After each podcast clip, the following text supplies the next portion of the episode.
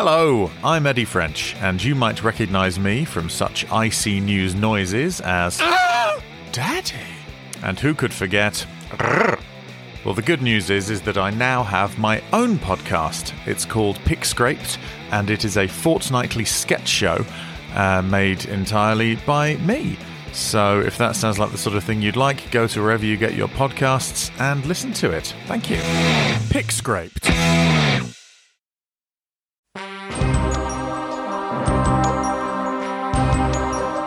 You're listening to I See News, the only network bringing you the stories from across the multiverse.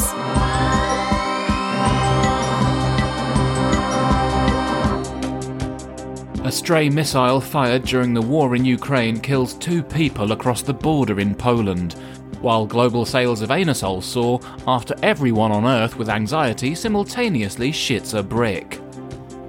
The Chancellor Jeremy Hunt unveils a raft of tax increases and public spending cuts in his latest budget. As it turns out, there are very few leaves left on the magic money tree this autumn, after Liz Truss spent 45 days angrily wiping her ass against the trunk of it. As the World Cup kicks off in Qatar, the president of FIFA accuses the West of hypocrisy for criticising the human rights record of the host nation. In a bizarre speech, Gianni Infantino said he felt like a disabled gay migrant worker and was immediately sentenced to death by firing squad. And finally, Matt Hancock is stung by a scorpion in the I'm a Celebrity jungle. After surviving the unpleasant close encounter with the venomous, untrustworthy creature, the scorpion won seven stars for the rest of the camp.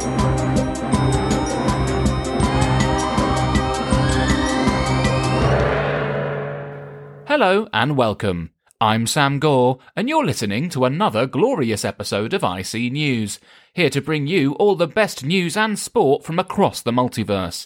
Yeah, I said sport. We're doing sport this week. We have to diversify somehow, seeing as the UK seems to be plunging further into an economic abyss every single day. To be honest, I'm one gas bill off wanking for coins on OnlyFans. And let me tell you, the niche for 36 year old men with beer guts who look vaguely like Rimmer from Red Dwarf is not a particularly lucrative one. Did you laugh just then? Good for you. Did I mention we have a Patreon? Oops, sorry, just my uh, dread for the future of my mortgage momentarily seeping through the fourth wall there, where I guess the damp it's caused will remain forever, seeing as next year none of us will be able to afford to put the heating on. This week, here on Earth Prime, saw Jeremy Hunt's autumn budget unveiled, and with it a scaling back of the support for household bills, some eye watering tax increases, including one to fuel duty that he conveniently failed to mention in his speech to the Commons, and a raft of public spending efficiency reviews that the government are adamant will not amount to yet more austerity. Which, of course, they will do, regardless of how much frantic spin this shameless set of tosspots attempt to apply to the disastrous economic climate they've single handedly created. Of course, not everyone was appalled by the autumn budget. There's at least one Tory out there who's getting a perverse thrill out of the fiscal tailspin his beloved party is currently in, and that pervert is our Conservative correspondent, Sebastian Forelock.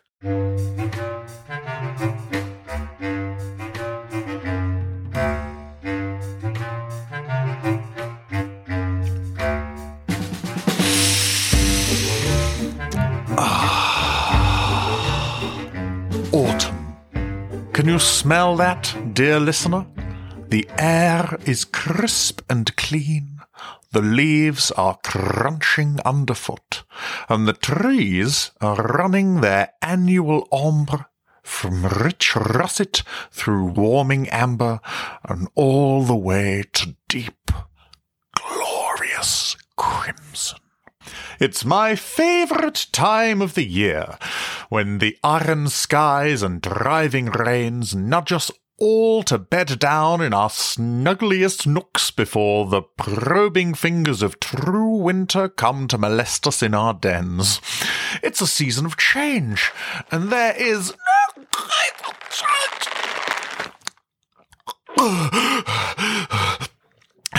Excuse me. There is no greater change than the one that has overtaken our glorious Conservative Party this week. Daddy, that was marvellous, but not mid sentence, I implore you. I'm trying to work here. That's right, dear listeners. I speak of course, of the autumn statement. It's time once more to turn out the moth eaten pockets of the public trousers to assess the wealth of the nation and respond accordingly. And respond Jeremy Hunt has, both with vigour and fairness. Tax brackets will freeze for all for years to come, including for those non-doms the Labour Party keep bleating about. They'll continue to pay the exact same amount as they always have, just like everyone else. What could be fairer than that?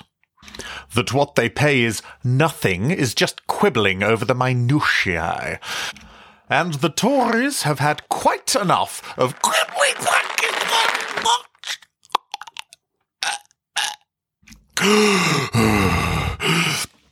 yes, Daddy. Tighten the belt. Teach me prudence, I beg you. Now look, I can't stand non-doms any more than the rest of you. There's nothing worse than turning up at Iain Duncan Smith's house with a bag full of butt plugs that you've painstakingly sharpened yourself, only to find out that you're both subs and there's nobody around to fire them up you with a leaf blower. It's a crushingly disappointing failure of communication. But that doesn't mean the Chancellor should have singled non-doms out in this autumn budget. It's much fairer to spread the cost of this awful set of global circumstances across the board, with the majority going on the thin end of the wedge to try and even things up a bit. And speaking of global circumstances, global circumstances they are, no matter what the naysayers claim our economy might be having the worst recovery in the G7, but let's not focus on the walloping great pit the last 12 weeks of Conservative stewardship have plunged us into. There's only one way out of this, and it's with the tried and tested method of cutting public finances and raising taxes. Oh, yes. Crush my windpipe, Daddy. Crush it like it's a striking trade union. There's just so much to enjoy about the humiliation of this budget for an onanistic little Tory apologist like moi. I just can't wipe the smile off of my face. We're hiking taxes, and for what? consequences of their own failed tax cutting policies. Christ, it's just so deliciously embarrassing. Things are so bad that Hunt has simply had to increase benefits in line with inflation to avoid outright killing the poor, and to pay for it, he's taxing the Conservatives' wealthiest voters. This isn't just the Tories tightening our belts, dear Britain. This is a strangle wank that takes them right up to the very edge in the desperate pursuit of one final um,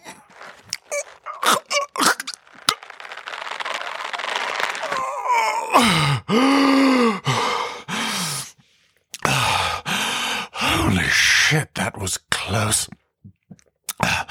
That was so close, Daddy. I saw the light at the end of the tunnel. Oh, I've spaffed my own billions.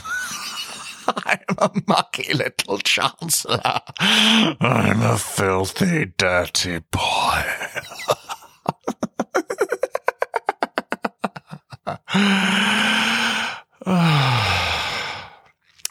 Gosh.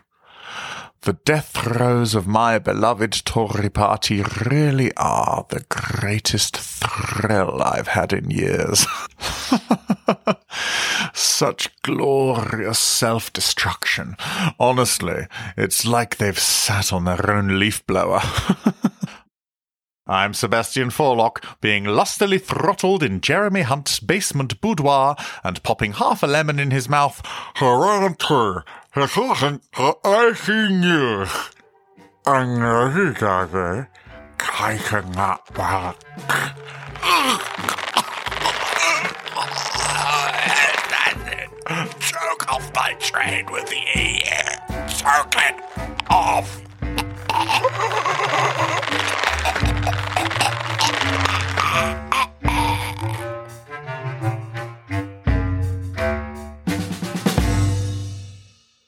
Truly remarkable about the dreadful economic situation we're now facing is the extent to which politicians of all colours are reluctant to point out one of the most blatantly obvious root causes of it.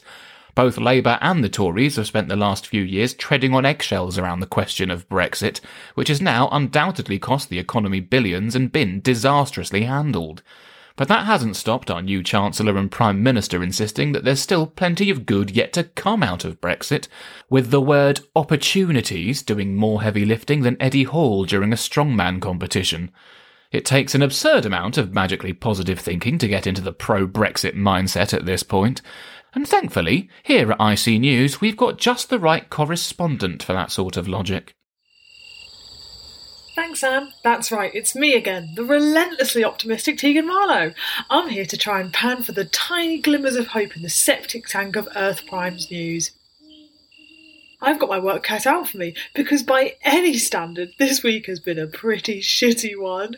We've got a grim new budget, a Prime Minister showing all the backbone of a three day old rice pudding to the right wing nutjobs propping him up, and an economic outlook that can be best described as fuck. But I'm not here to stress about any of that. I'm here to focus on the positives, even if those positives are nothing more but vague platitudes of absolutely no basis in reality. That's right, kids, I'm talking about the opportunities of our new fiscal situation. Those lovely, lovely opportunities. You've heard that word loads from our politicians recently.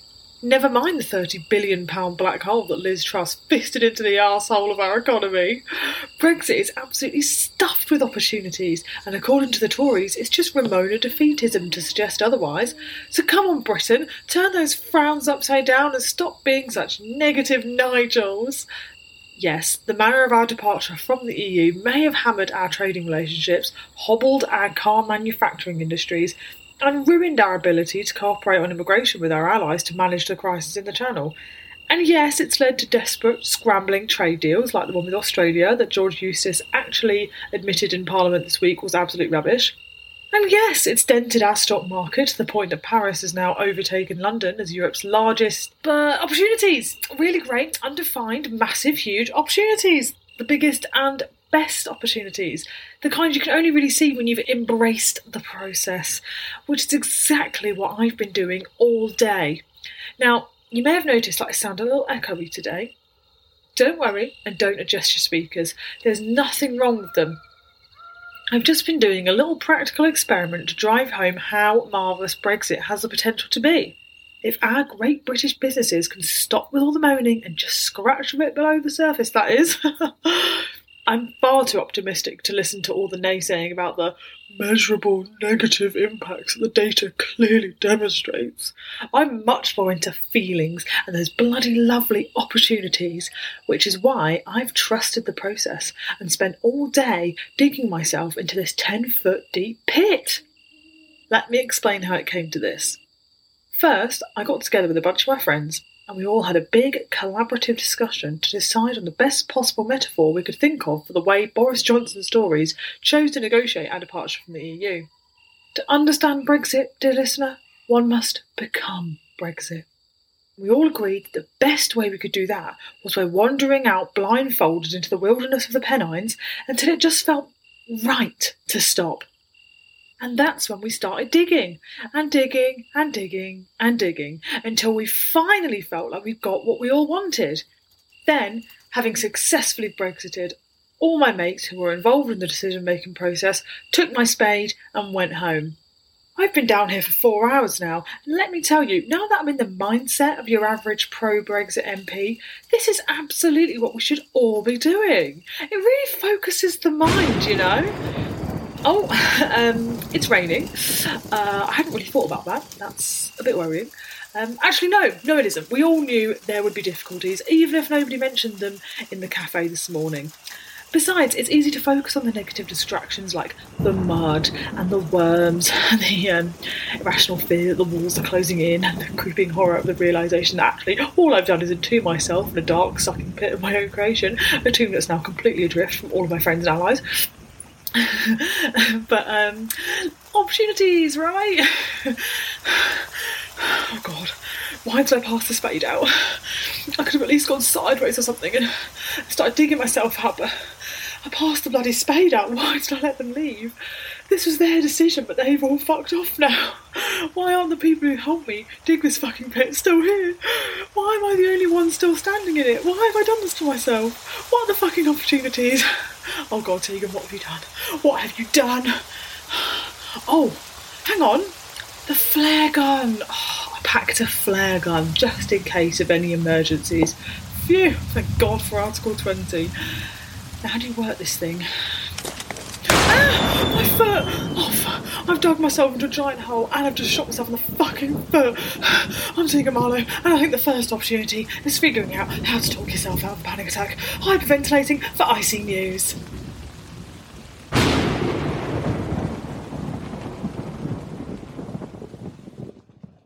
When things feel particularly grim, most of us are quite happy to go in desperate search of some entertainment and distraction.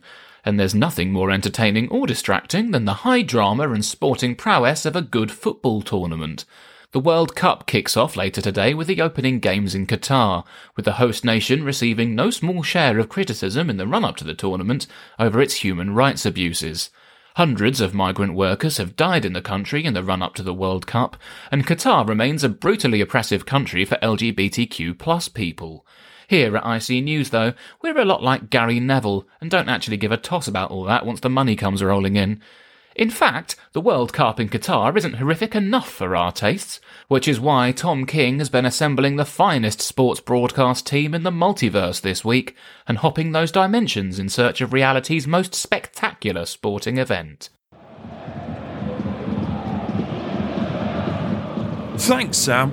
And you're absolutely correct.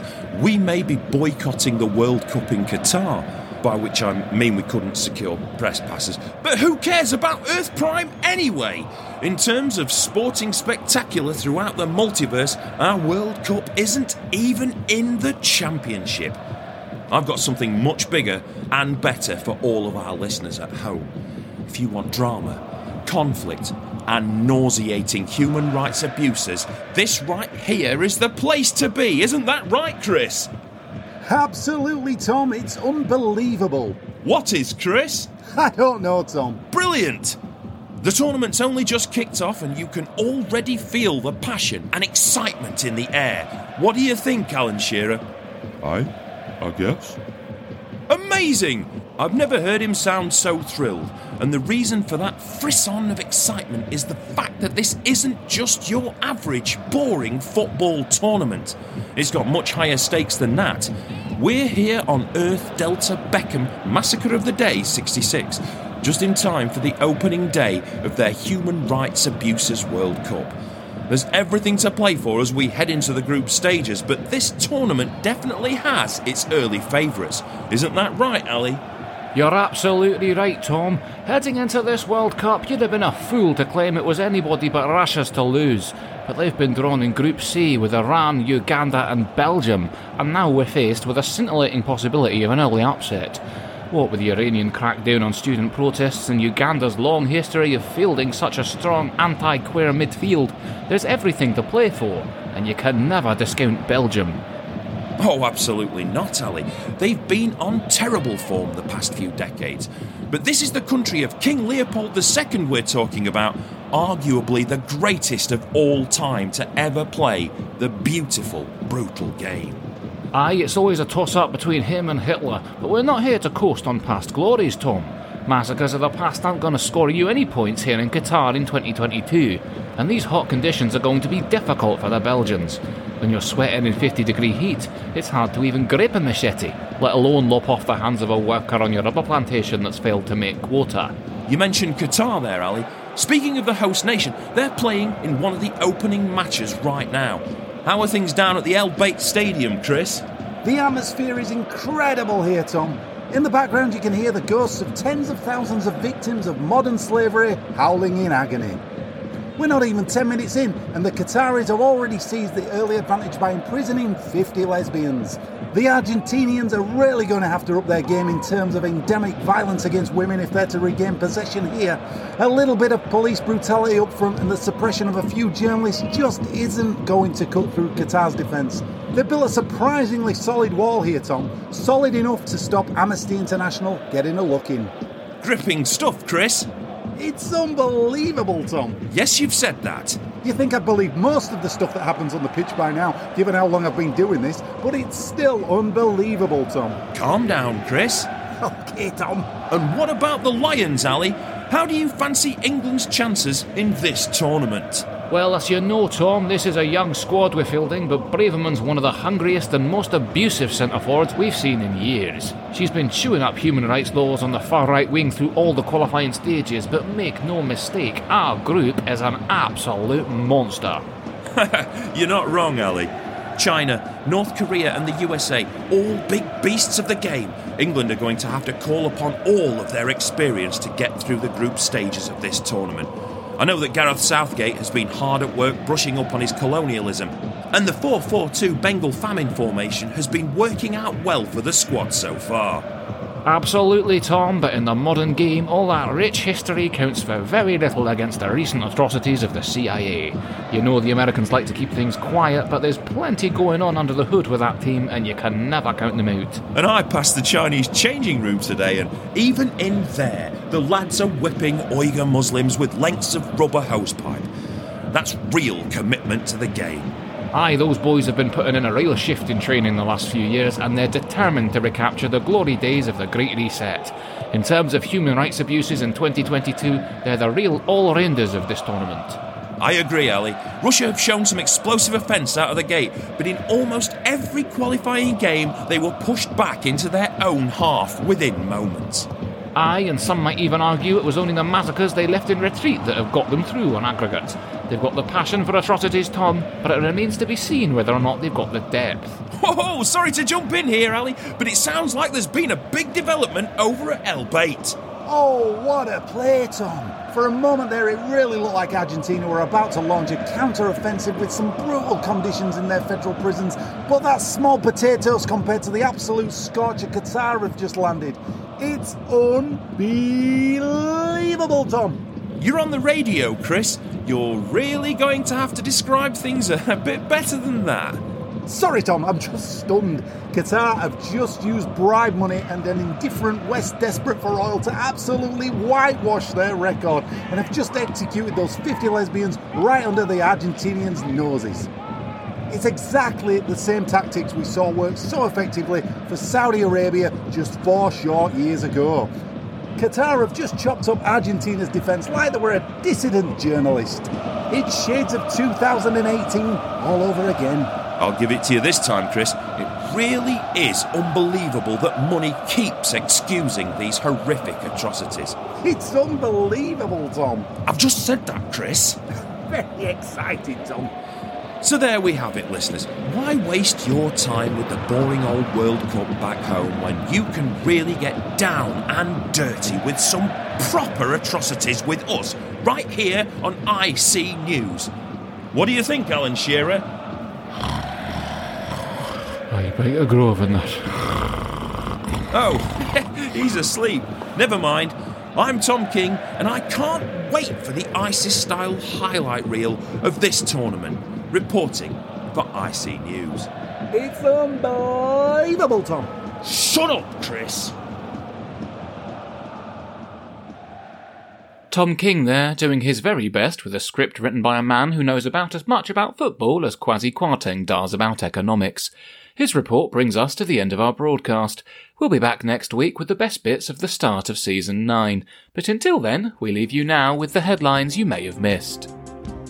Eton College apologises after its pupils hurl misogynistic and racist insults at visiting state school children, saying it expects its students to at least wait until they're Prime Minister before abusing the working classes. Suella Braverman says her new deal cooperating with France isn't a silver bullet to fix the migrant crisis, meaning she presumably thinks that's what it needs. If she believes refugees are actually werewolves, that at least explains her racist dog whistling. There is fury among Taylor Swift fans as Ticketmaster's monopoly sees them subjected to chaotic last minute sale cancellations and ticket prices gouged to tens of thousands of dollars. Antitrust lawmakers have pledged to break up the company following its merger with Live Nation, claiming they will never, ever, ever be getting back together. And finally, an 11 year old boy in Leeds has achieved the best possible Mensa score for under 18s, beating Stephen Hawking in a much more socially acceptable way than his second wife ever did. You've been listening to I See News. Thank you and goodbye.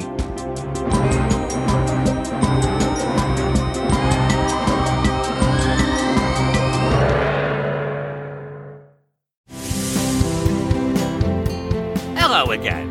It's me, Danny Sutcliffe. I'm here today with the right bargain for you. And no, it's not just the mystery me I've got in the back of my van. Although that is also primo stuff, so meet me behind Oddbins and flash your full beams if you're interested. If you haven't joined our Patreon yet, we've got a special offer for you. Sign up now as one of our early bird supporters, and you can get access to all of our exclusive content for just £2 a month. If you want bonus podcast sketches, compilation episodes, and ICU stories, this is the cheapest you're ever going to get them. You've got to be quick though. This deal is limited to the first 500 patrons, and they'll get snapped up quick. It's the best way to show your support for the show, and you'll be helping us to grow moving forwards. As always, thank you for all of your support, and we hope you enjoy the show. And no, it's not badger meat, and if Brian May tries to tell you otherwise, he's a fucking liar.